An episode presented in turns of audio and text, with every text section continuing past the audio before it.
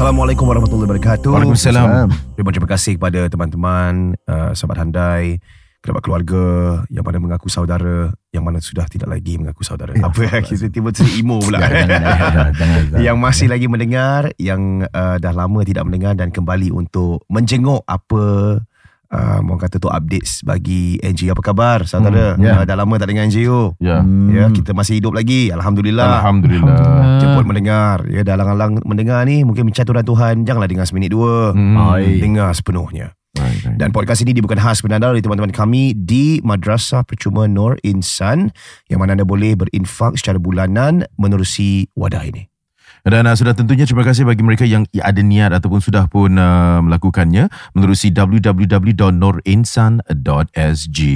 Ya dermakan derma anda mereka juga mempunyai khidmat untuk menderma secara bulanan. Mhm. Now it's on to the show.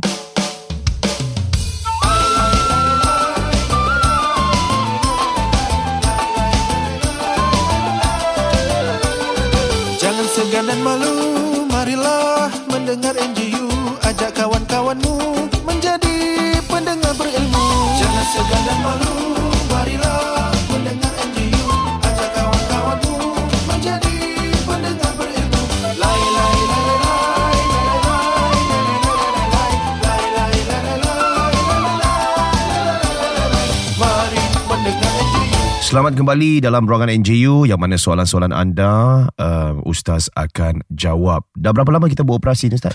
Dua uh, tahun ni Empat tahun dah ketiga. ada. Tahun, tiga tahun lebih ya. Tiga tahun lah. tahun Tiga tahun lebih. Alhamdulillah. Alhamdulillah, masih lagi, ya. Alhamdulillah. Mm-mm. Masih lagi diberikan uh, tenaga Ya. Untuk Sa- melakukan hal ni Ini satu uh, satu nikmat lah eh walaupun Privilege, satu satu privilege. privilege, it's an honor satu privilege kerana Ya. walaupun uh, menjawab soalan ini menanggung tanggungjawab yang besar yang berat Ya Betul. Tapi secara tak langsung saya kira uh, bagus untuk sama-sama kita ada apa perbincangan uh, Ada tentang touch ilmu. point lah Ada touch point Ada touch point dengan masyarakat. Hmm. Mereka pun dah tiga tahun masih ber- bersoal. Di luar pun masih menegur siapa kan.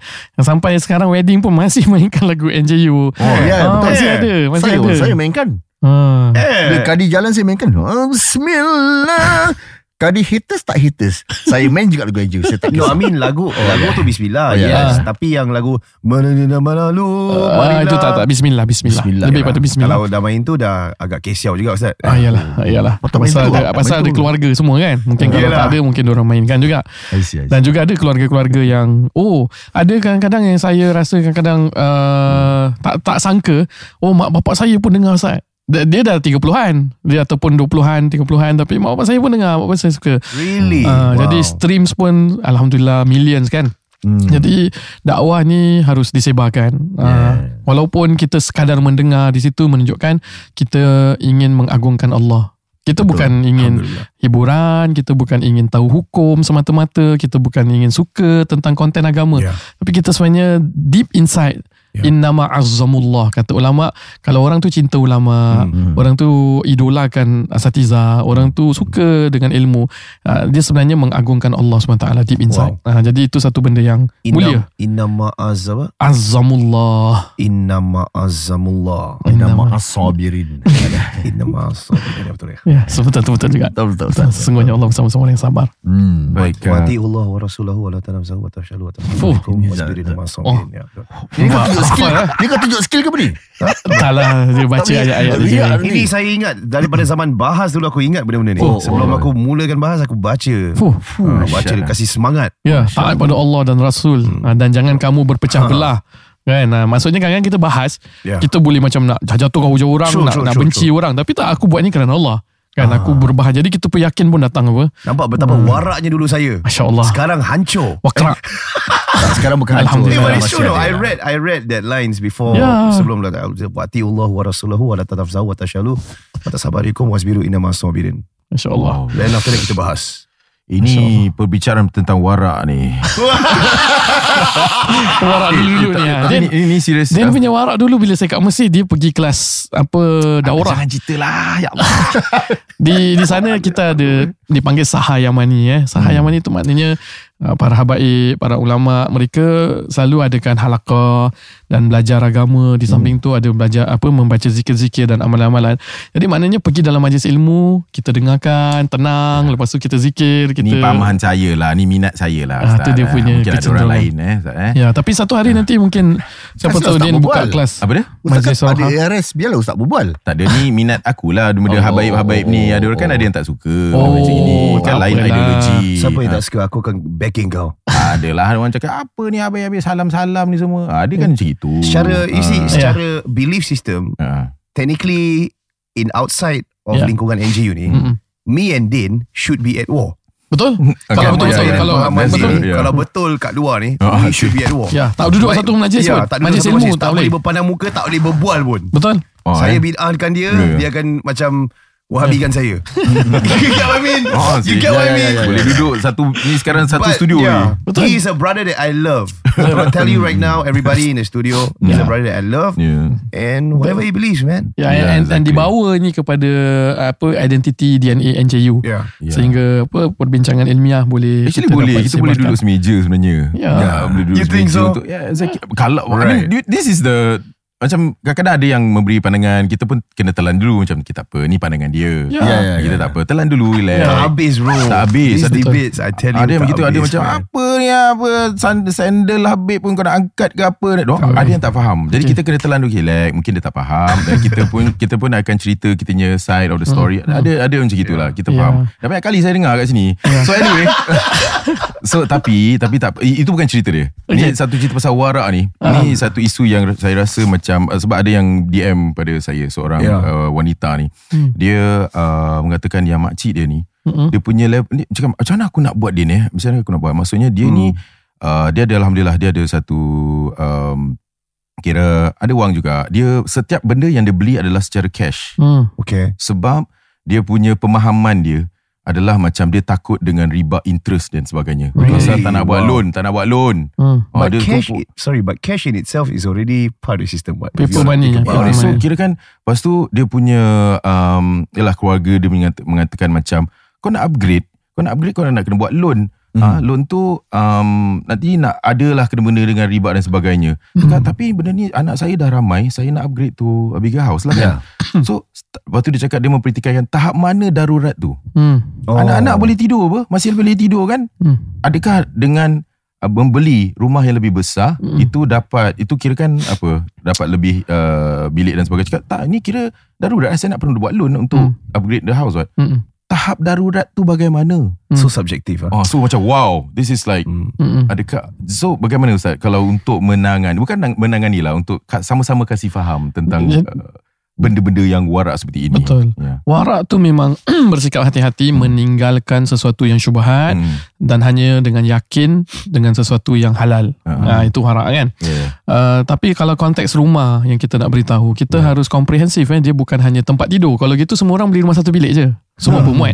Ah. Tapi kita juga harus fikir bagaimana dengan keselesaan kondusif punya tempat anak-anak boleh belajar dengan cemerlang. Hmm. Bagaimana mereka boleh menjaga aurat antara adik-beradik Hmm. dan dengan bilik yang tak bercampur. Hmm. Bagaimana kemampuan mereka kalau mereka boleh upgrade lagi seandainya mengatasi apa orang kata uh, taraf kehidupan mereka mereka akan boleh menjadi pembiaya apa pembayar zakat Hmm. penginfak dan ini akan memanfaatkan maslahat masyarakat, Hmm. umat, eh, madrasah macam madrasah Nur Insan dan sebagainya kalau mereka ada ekonomi yang lebih stabil kan. Right, right, right. Jadi kalau kita hanya menyatakan tentang darurat untuk tinggal, maka itu bukan satu cara pandang untuk kita menilai sesuatu. Hmm. Ah, darurat tu bukan hanya maknanya kalau tak buat mati, tidak. Hmm. Tapi darurat juga melihat segala aspek kebaikan yang ada pada seketika itu untuk anak, untuk keluarga, untuk masyarakat dan membuat satu keputusan lebih-lebih lagi dalam satu sistem yang memang kita berada uh, tidak ada jalan lain untuk kita lakukan. Hmm. Ah kan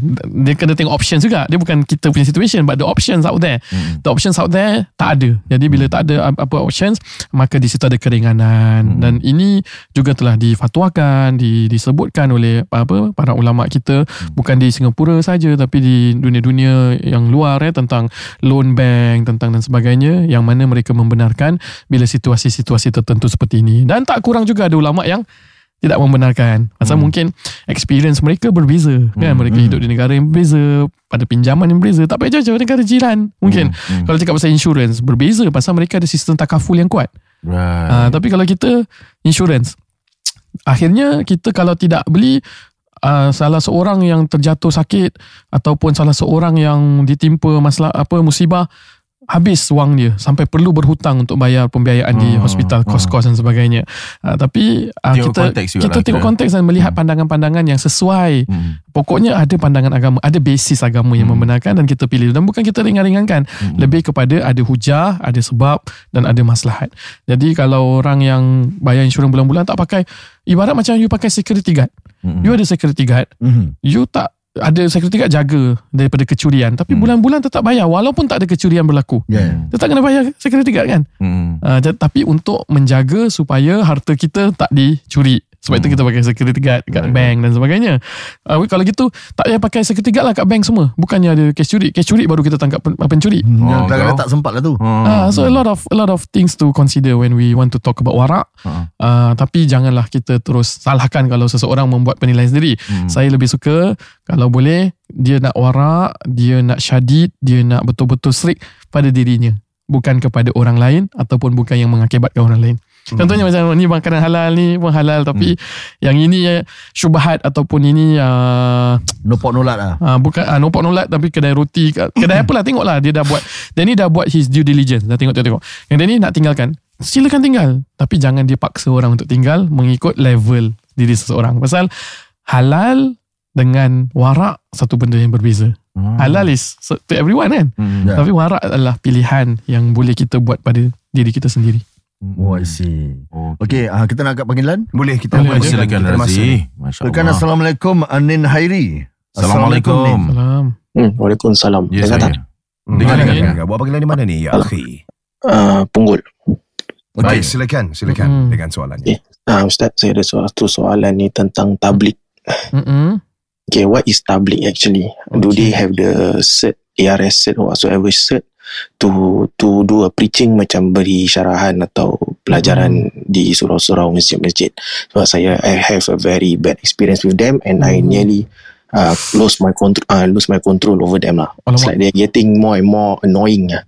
oh Just share with us Because- apa, yang apa, berlaku. ya. Us because uh, I I lost my late grandfather. I believe you all know surau about surau Al Firdaus dekat Lorong Buangkok. yes I've went there yeah. Okay, to surau. I, I'm staying. Uh, my parents, grandparents are actually staying there, but Oh. my arwah atuk baru meninggal last year. okay Dia tukang penjaga surau lah dulu, imam penjaga Masya surau. Allah. Okay, so when he's alive, okay, I he he he always appoint me lah. Uh, although I'm young lah, 30, not so young lah, 30. Mm-mm. So he will push me uh, Kadang-kadang They will invite And uh, Ustaz datang Untuk solat maghrib Solat isya. Hmm. But not every time lah. So whenever I'm around He will ask me to do. But when he's not around And then tablik Start to take over that surau Macam Getting control of that surau. Mm. Then Sekarang ada orang yang jaga tu surau. Is orang kampung tu juga Appointed by my arwah tu And then whenever he ask me to be an imam Mm-mm. And then there's the so-called Macam group of tablik ni The hitman ke whatsoever Mm-mm. dia akan give these remarks. And whenever I want to be an imam dia akan keluar dari surau tu dia akan keluar he will never solat. Ya Allah. and then the reason I get from my dad Mm. because my dad is the next generation lah taking over my arwah tu kan. Okay. He will say that oh orang yang tak ada janggut tak boleh jadi imam. Astagfirullahaladzim and then Oh, when, when, when I, I would do sometime when tengah solat he will be there. Dia akan solat together. And then when time nak doa semua he will just keluar je then after doa he dia akan masuk balik. Mm, mm, mm, Ah, mm, mm, Then. I don't understand this part. It's like, do you have a cert? Kau ada cert tak nak cakap yang orang ada janggut baru boleh jadi Ya, imam? Ya, ya. Ah. Okay. Habis when when we want to do tahlil untuk my arwah tu, Mm, mm. uh, the the whole group akan cabut keluar. Mm, mm, mm, mm. Dah habis tahlil baru dia masuk balik, dia berbual dia punya syarahan dia, tak tahu apa syarahan yang dia berbual. Baik, Hmm, baik, baik, baik. InsyaAllah. Okay, terima kasih Ustaz. Thank you, thank you. Thank you. Baik. Ya. Baik.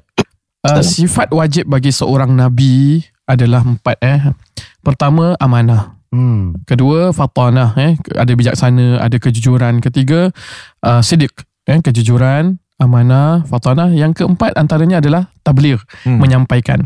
Daripada perkataan Nabi menyampaikan liuballighu anni syahid atau al-ghaiba minkum. Hmm. Sampaikan kepada mereka yang tak hadir ataupun yang tak tahu tentang agama ini. Maka keluarlah jemaah tabligh. Saya bukan spokesperson for tabligh. Mungkin awak boleh jumpa kumpulan-kumpulan tabligh Ya. dan tanya. Tapi apa yang kita sandarkan kepada mereka itu yang yang this particular group yang you cakap ni itu bukan manhaj tabligh sebenarnya. Itu kebetulan mereka ada peribadi, ada pandangan sendiri dan mereka kebetulan jemaah tabligh. Tapi tabligh secara umum adalah menyampaikan. Jadi sama ada dia berpandangan Uh, boleh tahlil atau tidak boleh tahlil tak ada kaitan dengan tabligh tapi itu adalah pandangan peribadi mereka. Hmm. Uh, tabligh ini diasaskan jemaah ni ya, di India uh, oleh apa Syekh Al-Kandahlawi dan sebagainya ni semua kerana itu adalah modus yang paling sesuai pada ketika itulah menurut saya untuk membawa orang pada agama. It's a movement yang bawa orang uh, untuk pergi ke masjid, Hmm. jumpa ketuk pintu hati orang duduk 40 hari tak pegang handphone 3 hari tak pegang telefon tak cerita pasal dunia cerita pasal akhirat dan tentunya hati kita ni akan orang kata Hmm. uh, tenang So, uh, Correct yeah. me if I'm wrong. So, what you are suggesting is Mm-mm. tabligh is a methodology lah. yeah to me Uh, lah uh, yeah it's a uh, group of strategic uh, Yeah. methodology dan you know you dissociate yourself from social media you macam Mm, go mm, on macam Mm, mm. this uh, Mm, mm. there's a structure. There's a structure yeah dia orang ada structure. Yeah. nak pergi rumah orang pun ada adab-adab dia. Mm, mm. nak tinggalkan tiga hari tu orang cakap apa? Tinggalkan bini suka-suka. Tak mereka Yeah, dah siapkan nafkah orang dah ada orang dah ada structure betul? Cuma orang luar mungkin tak tahu. Ha, sebab itu satu hari mungkin kalau nak tanya kita panggil seorang jemaah tabligh ceritakan experience dia kan? Itu Yeah, yang paling itu interesting, paling tepat lah. Mm. tapi apa sejauh pemandangan dan pemerhatian saya mereka adalah kumpulan yang mengajak orang kepada Allah kepada masjid utamanya eh kepada Hmm. fadail amal yang mereka baca kitab tu kitab-kitab fadail amal kebetulan kawan kita ni kesian pula Mm. kan ada jemaah tabligh ataupun mungkin mereka bukan jemaah tabligh pun lah ada jemaah yang ada pandangan yang berbeza seperti tak boleh imam kalau tak ada janggut Oi. dan sebagainya itu satu pandangan yang ekstrim lah uh, Hmm. satu pandangan yang ekstrim kan untuk menjadi imam bukan rukun syarat imam ada janggut ataupun Begini saya harus bayar orang jadi imam lah dalam rumah saya setiap Yalah, hari yalah. Ya, Ah, ataupun siap awak bayar orang pakaikan janggut lah kat awak lagi murah sikit Oh, oi. satu kali bikin dia terus jadi imam kan ni Aduh. berapa banyak waktu awak nak bayar orang imam Saya pernah nak simpan janggut Ustaz. Lima Hmm. helai je keluar. Yang mana kan? Orang kata macam padang jarak Padang terkukur kan ha, Jadi tak sesuai lah Jadi ada orang tak sesuai Dan ada pandangan-pandangan tentang tahlil Ini pandangan tentang tahlil ni Khilaf benda lain Khilaf bahagian uh, uh, fikih Tak kan? habis Ustaz. Ah, tak habis Tak habis, satu yang cakap ayat ini sampai satu ayat tak sampai satu yang cakap okey kita bertawasul dengan amalan dengan Hmm. ayat ini satu tidak tak jadi masalah yang jadi masalah approach kita kan ah, ini tak nak ni ini menyalahkan orang ini apa kalau kita tak nak ya sudah kan Hmm. dan sebagainya jadi apa yang anda perlu tanya tadi tentang ERS ada tabligh kebetulan dia asatiza ada ada asatiza yang join tabligh juga Ya. ada Hmm. dan majority daripada jemaah tabligh tidak ada kerana memang orang punya apa namanya pedagogi ataupun orang punya metodologi tadi adalah setiap Sedemikian orang betul, perlu ya. menyampaikan. Hmm. Kita duduk, okay, you sampaikan nasihat. Pasal watawasau bil haq kan. Lepas tu dia ni sampaikan nasihat, dia ni sampaikan nasihat. Hmm. Lepas tu belajar pasal hadis, belajar belajar pasal ayat kan. Yang penting kita ni hati kena sentiasa dengan nasihat, kena beri nasihat, kena nasihat. Jadi setak langsung mereka uh, ibarat macam asatiza jugalah. Cuma apa yang saya faham undang-undang ERS ataupun undang-undang mereka yang berada di masjid, kalau mereka perlu menyampaikan hanyalah di antara kumpulan mereka kalau konten agama dan hanya kitab fadail amal dibacakan Hmm. tapi tidak uh, melebihi daripada situ dan tak kurang banyak orang yang berubah kerana tabligh Hmm. dan tak juga kurang orang di macam saya Abid Liu tu semua tabligh lah Hmm. kan mubaligh kan mubaligh seseorang yang menyampaikan jadi kebetulan ini bad experience dan saya tidak mewakili tabligh dan uh, saya rasa ini mungkin ke, mereka-mereka ada pendirian tersendiri Hmm. kerana jemaah tabligh secara umumnya mereka adalah jemaah yang beradab dan Hmm. dan sopan dan uh, tahu tata kerama masjid, tahu tata susila berjemaah, tahu bagaimana berinteraksi dengan rumah orang bila mengetuk kan, pintu nak duduk mana, jangan paksa dan sebagainya tapi mengajak dengan kasih sayang Ya. tanpa merasa diri lebih hebat dan sebagainya. Uh, jadi Uh, mereka tidak semua DRS dan kalau mereka nak nasihat pun selalunya daripada kitab Fadail Amal yang mereka bacakan sebagai peringatan itu undang-undang kami di Singapura. Hmm, Baik, uh, kita ada masa untuk satu lagi soalan ringkas Ya. Okay. bagi jawapan Ustaz uh, sama ada bertulis ataupun bertanya lah. Baik, baik, baik. Bagaimana mungkin Din ada? Um, baik kita Screenshot ke apa? Uh, okay baik uh, daripada um, Nak peri- saya baca? Nak Ah, saya baca? boleh Razi silakan. Boleh saya bacakan satu soalan je uh, Ustaz Ni tentang talak boleh? Hmm, boleh. Okey Tak boleh. um, Takkan tak boleh. Ah, ya, Sejak bila ya, tak tak. boleh? Ya maafkan saya Semua boleh apa? Assalamualaikum Waalaikumsalam Ji I would like to seek advice If talak satu have been pronounced Hmm. What are the proper ways Untuk rujuk During the idah period Ustaz Hmm. Okay. So during Dalam idah masih boleh rujuk ke? Mesti dalam iddah lah Oh yang dalam boleh. idah yang Oh yang Ah. 40 hari tu eh Uh, dia Eh. tengok kalau seorang yang tidak ada kitaran haid lagi Hmm. uh, dia adalah 4 bulan 10 hari. 4 Maaf bulan Ustaz, 10 hari uh, you must uh, be aware yang di kalangan pendengar ada yang tak pernah lalui divorce proceedings. Ah. So how does it work? Oh. Like, um, so do you just say it, or you Okay. gotta say it in the court of law, hmm. and then Faham. this idah thing when it, when does it start? Does the lawyer or the judge says it starts now, Hmm. Okay. ataupun from the moment kita cakap at home? Uh, kalau dari segi mahkamah syariah saya rasa biar pegawai mahkamah sendiri yang terangkan lah. Okay Biar- Ah, pasal saya uh, dia dia case to case basis juga Hmm. dan dia ada hukum-hukum tertentu lah. Mhm. Uh, tetap, tetapi kalau dari segi hukum yang saya jawab ni dari segi hukum. Hmm. Okay. Eh? Okay. Uh, dari segi hukum dan juga ada kaitan sedikit Betul tentang ROMM lah apa yang tempat yang saya Kalau punya mahkamah pengalaman syariah biarlah yang yang Arif yang Arif Ya, datang betul. beli airtime ke apa kan? Dibayar Betul. gaji Oh, betul Okay, teruskan. tak payahlah tambah. Tambah saya, saya. Tambah betul. Ya. Ha. Teruskan Ustaz. Jadi selama mana seseorang dalam iddah Ya. Talak satu lah Kalau dah Hmm. talak tiga tu Tidak boleh rujuk Melainkan dia kahwin lagi Dan panjang cerita kan Hmm. Talak Actually, satu betul.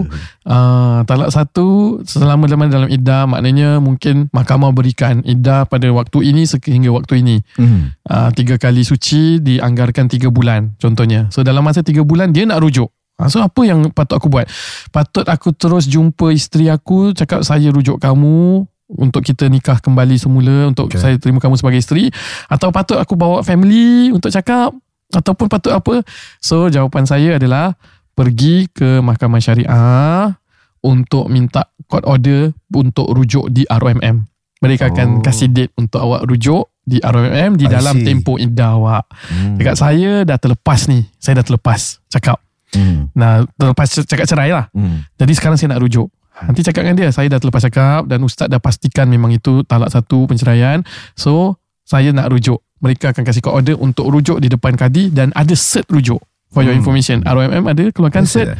Untuk kita rujuk Messi eh. Okay Ustaz maafkan Now saya like really. Ya Yeah. pasal bi- Bila cert, cert rujuk tu No, I'm not saying the system is messy. I'm thinking like Yeah. yeah. tersalah cakap, habis nak Ya, rujuk lagi. sebab itu tak boleh cakap salah Ya, tentang ya. perceraian kan. Cer- Nabi sebut antara benda yang tak boleh gurau. Tak boleh gurau adalah kahwin, cerai dan rujuk. Ini you cakap Ya, kalau tapi kalau dalam cerita Habis Ustaz dalam cerita dia pakai nama betul aku nikahkan di kau. Dia nikahkan di kau bukan wali dia. Ni Ah. kalau wali dia sendiri nikahkan anak dia baru jadi betul-betul Hmm. kan. Tak ada saksi, tak ada apa-apa. Pakai A galak Bukan dia punya wali dia pun Bukan wali betul. Ah, Berlakon pakai A galak Ha, kesian. Jauh sampai ke Igala. Ah, ya. Contohnya lah Ah, contoh. Kalau Ya. contoh macam Okay tak Eh ada tapi ada cerita kalau jadi kadi eh. Macam mana eh? Ah, ah. Macam saya, mana? saya teringat lah Oh, Ada macam mana? drama, Ada drama, drama, drama, drama. Saya macam pernah dengar. Dekat movie drama. Kalau Saya ni jarang tengok movie sebab saya Yelah ni melalaikan Betul. Pasal kalau saya, Contoh kalau tercakap macam uh, Aku rasa Why not we just divorce is better I think Belum jatuh. Belum jatuh kan Pasal dia cakap, why not? Mhm. Nombor satu, satu soalan. Mhm. Nombor dua, uh, dia belum ada satu kenyataan. It's not a statement. Why not? It's not a statement kan. It's just a suggestion. Right Uh, so belum lagi jatuh. Ni kalau dah betul pronounce. Nanti dia cakap pronounce tadi. Aha. Soalan dia tak silap pronounce talak kan. Hmm. So maknanya dah legit, confirm. Sama ada dah dapat cert ataupun dapat cert. Tapi it's confirm cerai. Sama ada dia baru pergi ke asatiza ataupun dia dah dijatuhkan talak oleh mahkamah. Tapi iddah. Sama ada mahkamah yang cakap iddah ataupun iddah yang dia kira sendiri. So I take it as dah cerai dan ada dalam iddah. Apa sekarang prosedur dia? Prosedur dia adalah minta untuk ada registration ataupun ada pertemuan di ROMM untuk dirujuk. Okay maafkan saya Ustaz Itu ada prosedur ya Kalau contoh dalam edah Sekali mereka bertemu Mm-mm. Bertemu dah mula berintim Berintim sekali Secara tak sengaja bersetubuh Ustaz macam mana Nah, dalam mazhab Imam Syafi'i kena rujuk dulu baru boleh ke, berkeintiman. I see Pasal kita kena jelaskan. Uh, tapi kalau dalam mazhab lain ada setengah pandangan ulama itu dah kira rujuk.